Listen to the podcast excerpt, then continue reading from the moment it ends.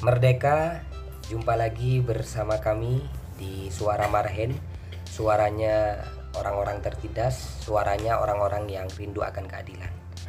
Eh, sesuai dengan janji saya, saya akan ngomongin tuntas masalah marhenisme yang nantinya bakalan kita bagi menjadi tiga episode soal ngomongin marhenisme.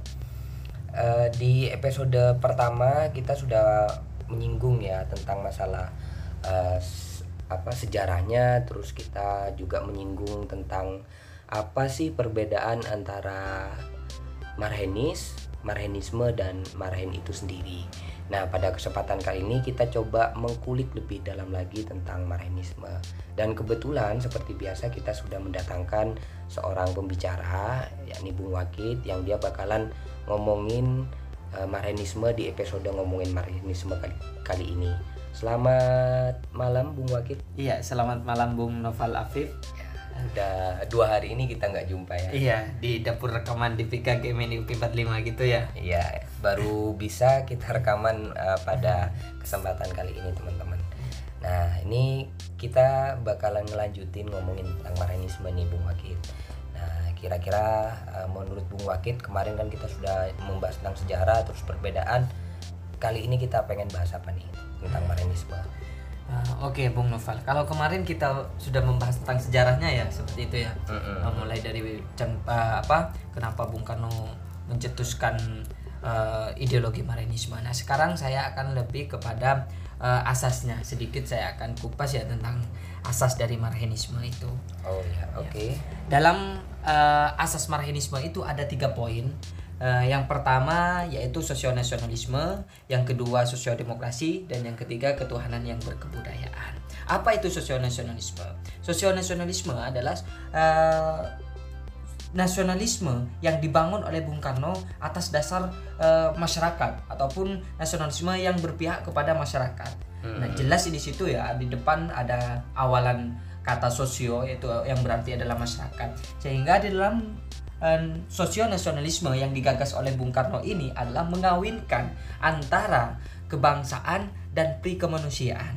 Hmm, Sehingga Iya, ya seperti itu Bung Nopal. Sehingga nasionalisme yang digagas Bung Karno ataupun yang diinginkan Bung Karno ataupun nasionalisme yang ada di Indonesia itu bukan untuk eh, kepentingan borjois ataupun untuk kepentingan orang-orang yang eh, memiliki modal ataupun lain semacamnya, tetapi untuk kepentingan masyarakat seperti itu. Digunakan untuk kepentingan masyarakat. Sehingga jelas nasionalisme eh, Indonesia ini bukan nasionalisme yang kaufinis seperti nasionalisme nasionalisme kaum barat seperti itu. Hmm, Perbedaannya gimana tuh?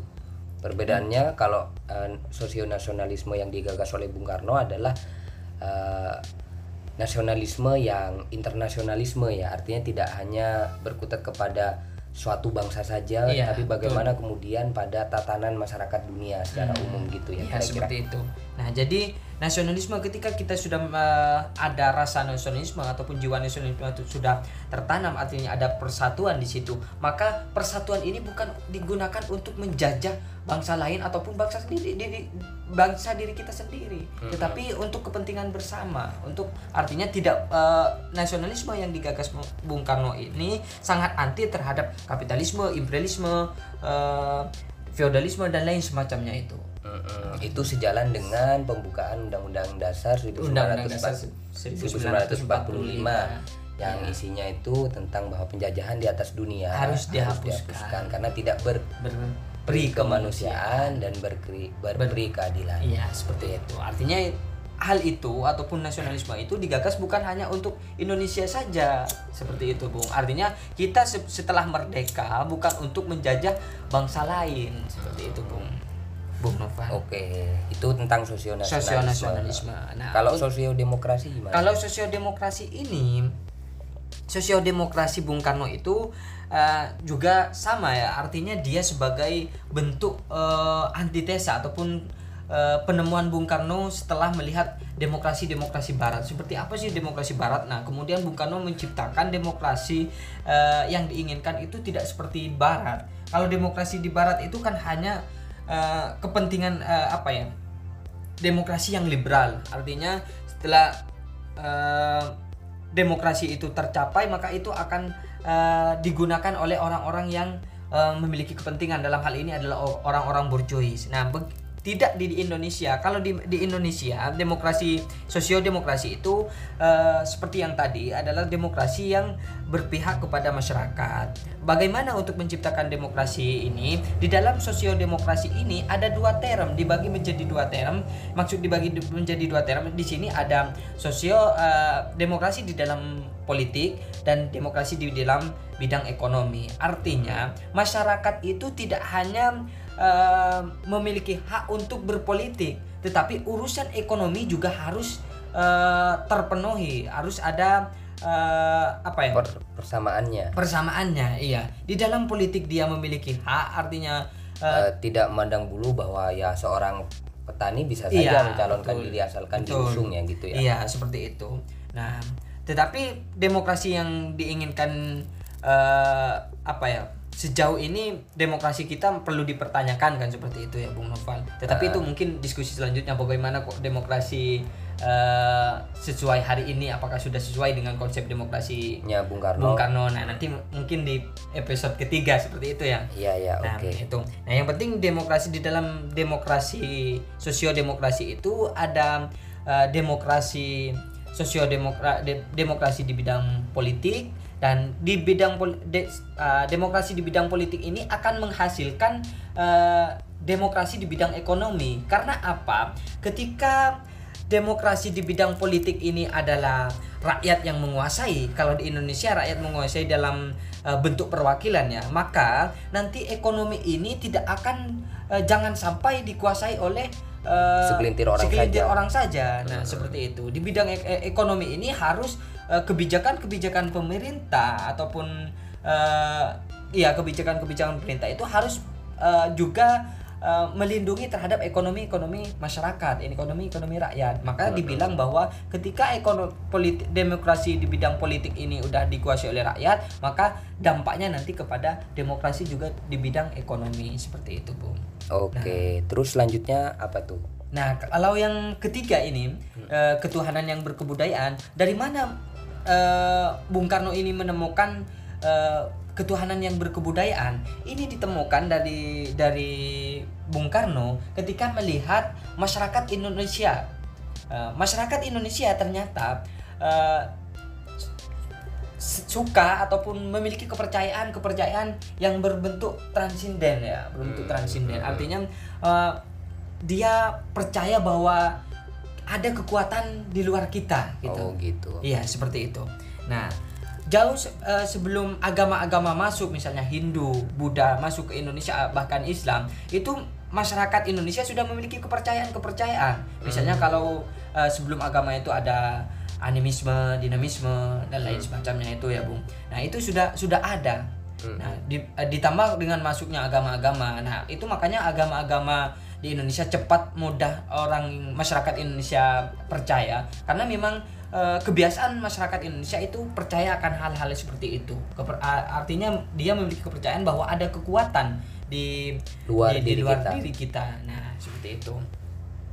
Nah, ini di dari Bung Karno dimasukkan menjadi asas marhenisme. Artinya apa? Masyarakat Indonesia itu uh, memiliki kepercayaan dalam hal ini adalah Tuhan Tuhan Tuhannya adalah uh, satu artinya sesuai dengan kepercayaan masing-masing seperti itu. Oh, berarti uh, dalam asas marhenisme itu sendiri itu sudah jelas ya teman-teman kata Bung Wakit ada tiga macam. Yang pertama sosio nasionalisme, yang kedua sosio demokrasi, dan yang dalam sosio demokrasi itu ada dua lagi. Yang pertama demokrasi secara politik, demokrasi, yang kedua demokrasi secara ekonomi.